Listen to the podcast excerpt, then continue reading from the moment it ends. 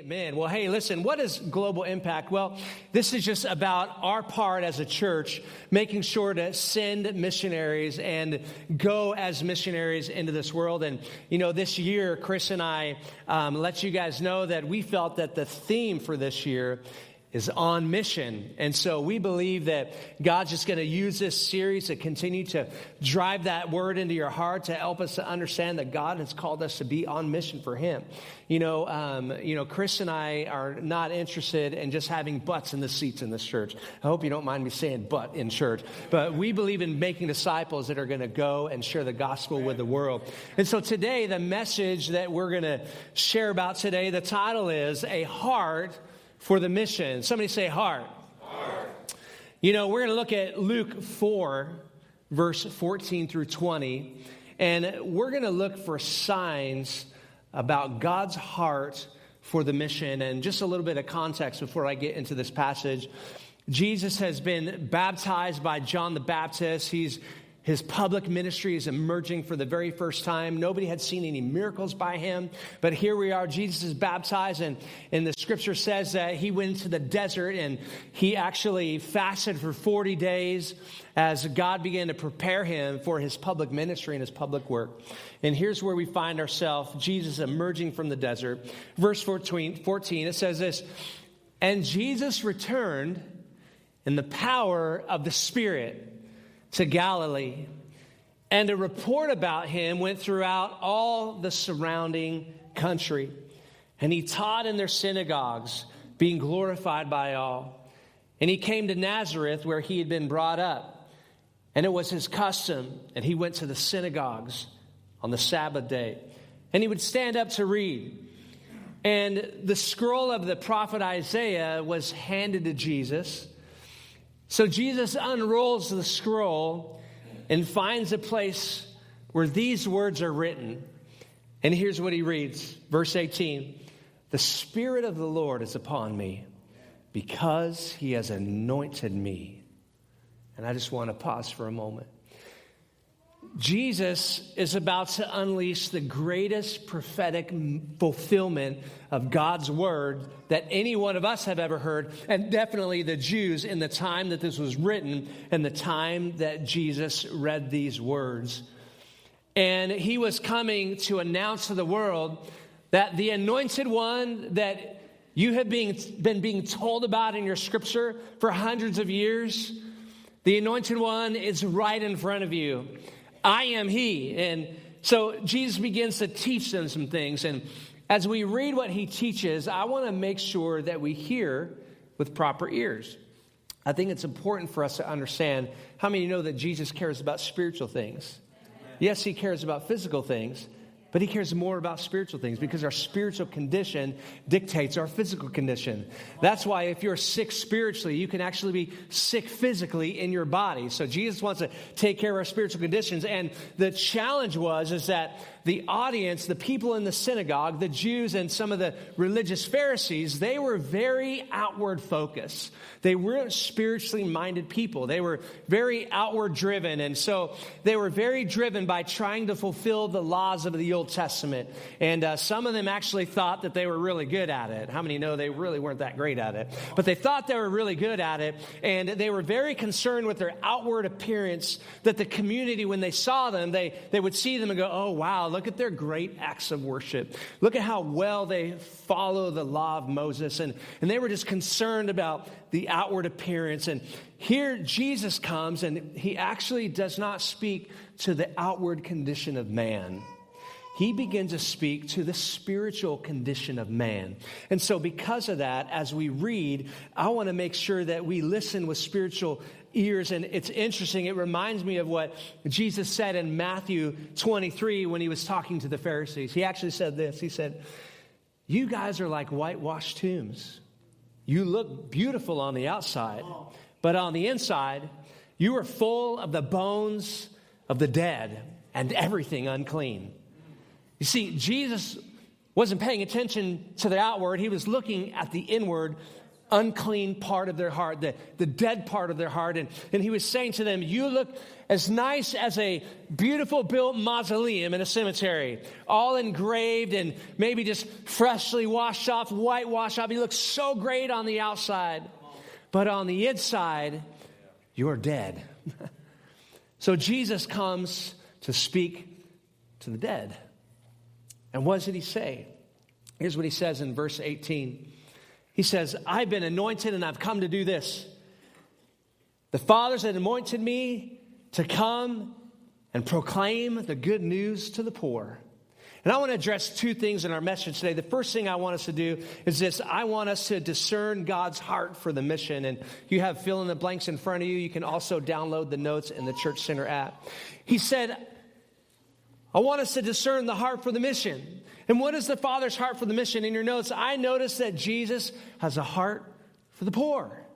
He says it right here. Now, remember, we're not reading with natural eyes. We're paying attention with spiritual eyes because Jesus is talking about a spiritual condition. He's not talking about blind people. He's poor people. He's talking about people who are poor of spirit, people who are dead in their heart. They're spiritually bankrupt, meaning that they have no future in heaven with the Father. They're lost and they're in need of saving grace. And here he is before the most religious community that is on the planet Earth, and he says, You are spiritually poor. And they thought they were rich. They thought they had it going on. They, they thought they had something that was going to help people when in fact they were actually dead. And Jesus says, I come with a message that's going to bring you life. As we continue to read in, in verse 18b, why else has the Holy Spirit anointed Jesus? Well, not only uh, because Jesus has a heart for the poor, the next thing Jesus says is this Jesus says, speaking of his Father, he says, The Father has sent me to proclaim liberty to the captives and recovering of the sight to the blind. Is Jesus looking for all the blind people so that he can heal them so that they could see? Oh, he did some of that. But what was he saying? Well, I think in your notes, I noticed that he has a heart for the blind, but not for the blind in the way that we might think, but for the spiritually blind. See, when, when you can't see the love of the Father that He declares over our life, when you can't see that in Christ you're fully approved, then we run around living our life trying to find the approval that we already have in the Father. And we run around trying to work hard for Him, to get His attention, to get Him to love us when He already loves us. But what's wrong? We're spiritually blind. We cannot see. And here these Jews were spiritually blind, and, and Jesus says, I have come to free you from your blindness. I'm reminded of what Paul says in 2 Corinthians 3 14 and 15. Jesus is speaking about the religious Jews, and he, he says this He says, But their minds were hardened. How were their minds hardened? He says this For to this day, whenever they, the Jews, the religious Jews, and anybody for that matter, would read the Old Covenant, that would be speaking of the Ten Commandments and the law. Whenever they read the Old Covenant, the covenant of works, the same veil remains up unlifted because it can only be lifted through Christ. See, the veil is only taken away through Jesus. And he goes on and says, Yes, to this day, whenever the law of Moses is read, it puts a veil over their hearts, and they cannot see. And you might say, why does it appear that Scripture is saying that the Old Covenant is bad? Well, Scripture doesn't, in fact, at all say that the Old Covenant is bad. In fact, the Old Covenant is good. Scripture just describes that when it is read, it hardens the heart of man because we could see it throughout the lives of the Israelites and the Pharisees that it hardened their heart and it brought pride among them as they thought they were doing something really significant when they really weren't doing anything all that great at all. Somebody once said this. He said this about the law the law is not a ladder to success, rather, it's a fast track to failure. Galatians describes that the law is designed to put a weight on humanity, to humble man, and to shut down his pride and point him to his need, which is Jesus. And whenever you try to follow the law, you will find yourself humbled because you can't do it. But there's one man who came on this planet and followed the law perfectly, and his name is Jesus. Jesus finishes off this reading in verse 18 by saying, The Father has also sent me to set at liberty those who are oppressed. How many know that the law continues to heap on, do more, be more, work more, try more, and it's never enough, and the burden is heavy? How many know Jesus says, My yoke is actually easy and my burden is light. And while religion tries to pile on the burden of works, Jesus comes and he is just lifting off the burden of us. He says, I come to set liberty those who are oppressed. The law was heavy for the Jews. Verse 19, Jesus says something so powerful. He says, he finishes off this talk and he says, I have come also to proclaim the year of the Lord's favor. And when he's done saying that, the Bible says that he rolls up the scroll of Isaiah, he hands it back to the attendant, and he sits down. And all of the eyes of the people that came to hear Jesus that day, it says their eyes were just fixed on him. I mean, he was bringing a message of liberty and freedom that they had never heard. This was a mic dropping moment. What did he mean when he stood up and said, Oh, this is the year of the Lord's favor? If you understand the Jewish culture, the year of the Lord's favor is about the year of Jubilee. Uh, the Jews would celebrate something called the year of Jubilee. Every 50 years, Every Jew who had debt, how many of you, well, don't raise your hand. If you have any financial debt in the house, I got some debt. I, I got, I got a house, and that's about it. I, I, do pay for a car note. You know, you're not, you know, it's not always great to do that, but I do that. I got no credit card debt, thank God. But people have a bunch of debt. He says on the year of Jubilee, every 50 years, everybody with any ounce of debt, they're set free from their debt. Wow. How many would like that? Somebody say amen. Bring it on. And every 50 years, there was a whole lot of other things happen, but every slave that was enslaved by a master every 50 years, that slave would be set free and he would be liberated. Now remember, Jesus didn't come to speak a message in the natural, he came to speak a message in the supernatural. And everything that we recognize in the Old Covenant, in the Old Testament, there are spiritual implications to everything if we notice them. And here, the spiritual implication of the year of Jubilee was not about setting physical, natural slaves free, and it was not about a natural debt of finances being free. He came and he said, It is the year of the Lord's favor. You are in debt up to your ears because of the sin that you have committed. And he says, Today is the year of the favor of the Lord. It is your year of Jubilee. You are free. And I'm going to tell you something. If you have a relationship with Jesus, you have experienced Jubilee because you are free. How many know that is really, really good news? And no matter how hard you tried to work to accomplish your freedom, you could not do it. He had to come and declare Jubilee over you because you couldn't have Jubilee without Him. When we look at the heart of our Father, we we see the heart of the Father as a, as a sending God. He, he's an amazing God. And, and, and we saw that the Father has a, a heart for the poor and the blind. The, the second thing I want us to notice in our notes today is this I would like us to discern our heart for the mission.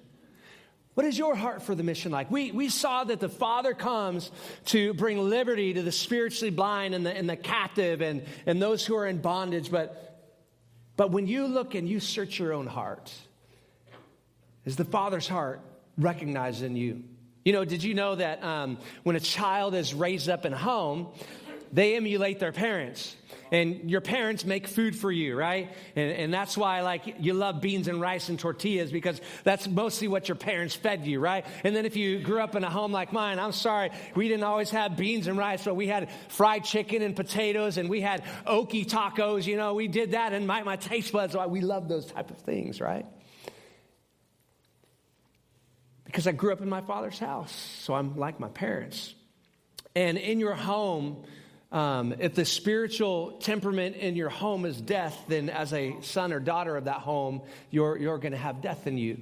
If the temperature in your home is chaos, here's what happens a child who grows up in chaos, you pick a child up, you take him out of chaos, dysfunction, and trauma, and then you stick him in a peaceful home. That happens a lot in foster care and adoption. And you think that that new peaceful home is just going to be so wonderful for them.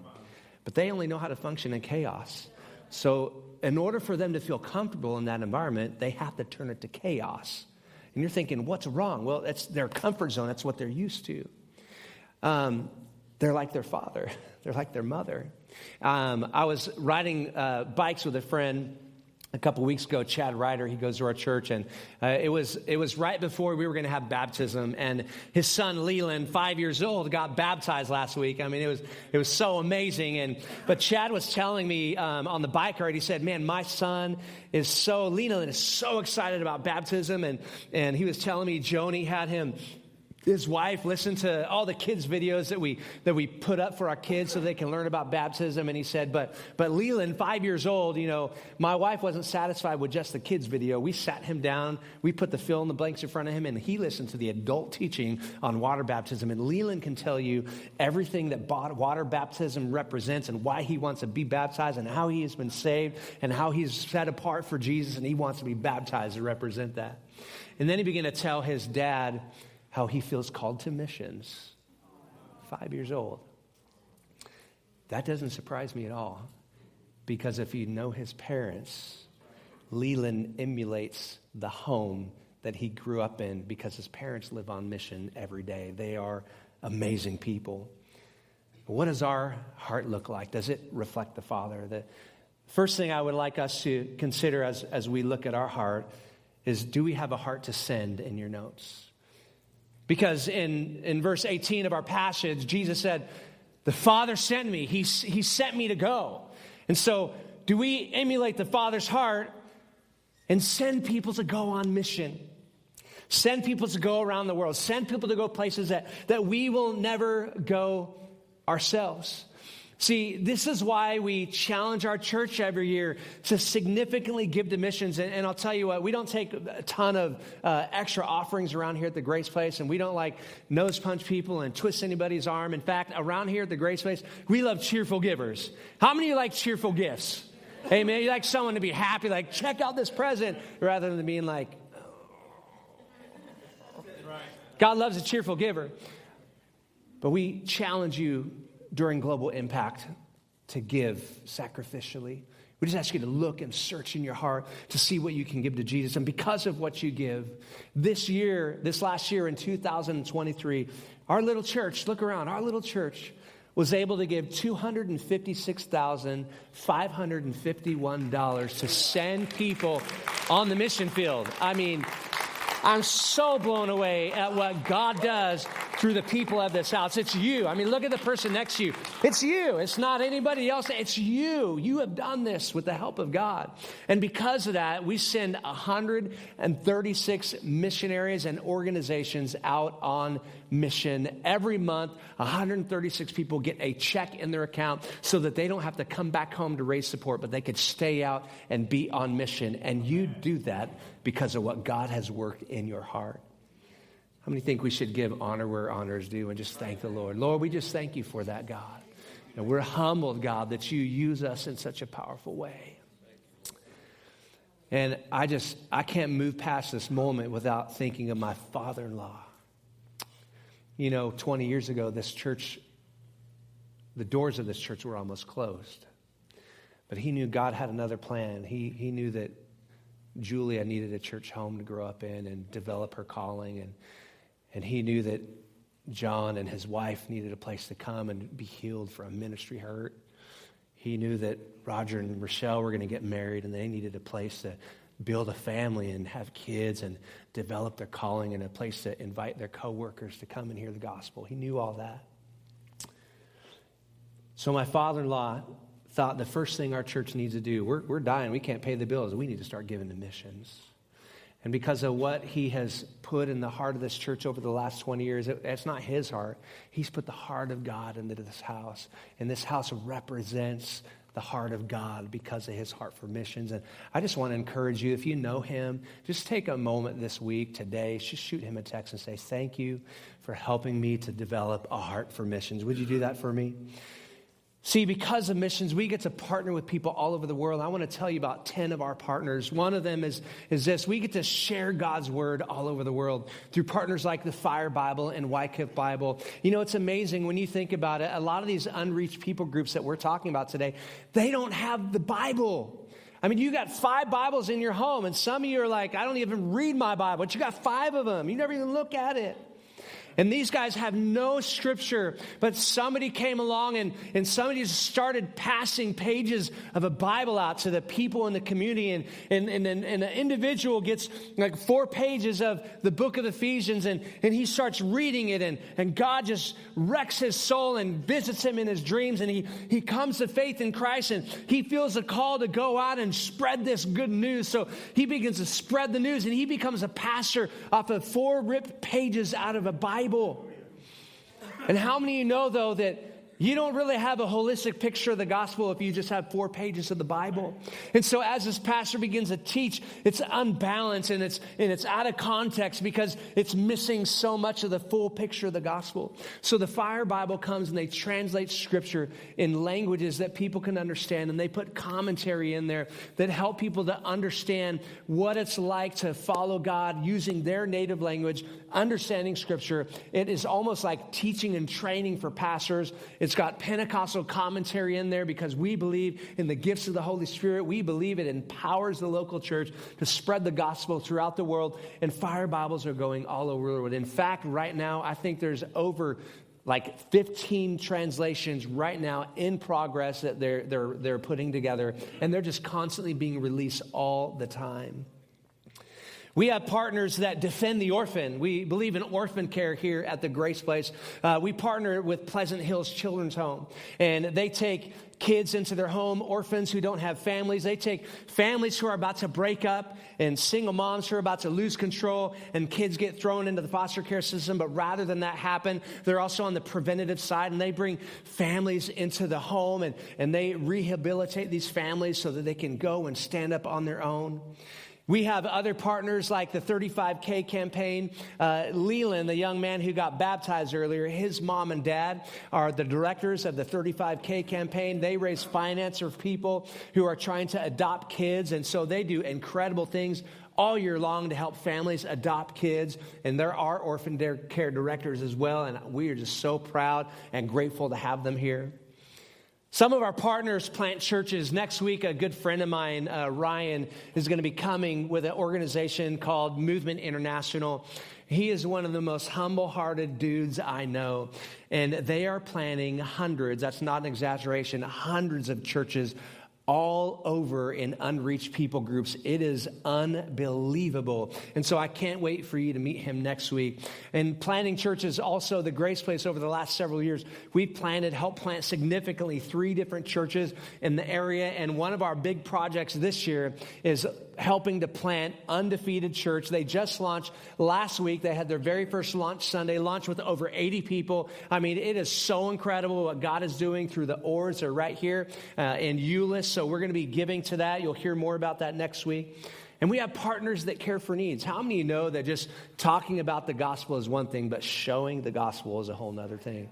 One of our partners, Convoy of Hope, I'm telling you, everywhere there's a natural disaster, everywhere there's a war, everywhere there's hunger, Convoy of Hope shows up. You will, you will see them all over the world. They're one of the first responders right, right alongside people like the Red Cross who move right into a community to help, help uh, with rescue efforts. They come and bring, um, bring supplies into communities. They bring food, do food distribution in communities and, and help with shelter and help with all kinds of incredible things. They do amazing things in places where war torn countries. They, they have sent so many supplies into, into Ukraine and into Israel. It's just been unbelievable. And you get to be a part of that because you give to missions. One of our partners uh, is a local partner, the the uh, Women's Metroplex Clinic. In fact, um, one of our members is uh, in, in leadership over there at this organization. And this organization gives free sonograms to moms. And they offer prayer and they offer counseling to moms to help them to see that they don't just have a, a fetus in their womb, but they have life in their womb. They have a baby in their womb. And it's amazing to see how many people decide to cancel. This organization, let me be clear, does not offer abortions, but these moms come for services and counseling, and how many women change their mind about what they want to do with the baby in their belly. And I'm telling you something, I have only listed off 10 of our partners. We have 136 partners that are doing equally amazing things all around the world. So we're looking in our heart and we're saying, God, do, do I see in my heart the, the heart of the Father to send? And lastly, today, as I close, I want to ask you if you see in your heart, in your notes, the heart to go. You know, John says this in 1 John 4 and 17 as he is in the world, that's Jesus, so are we same life that we saw Jesus live, so are we to live. So are we empowered to live. Jesus was anointed to proclaim freedom to the captives. We're anointed to proclaim freedom to the captives. He's anointed to bring sight to the blind. You're anointed to bring sight to the blind. This is not a message that's reserved for pastors or leaders or people with a special calling. This is a message for people who are disciples of Jesus Christ. And that's people in this room have made Jesus their personal Lord and Savior.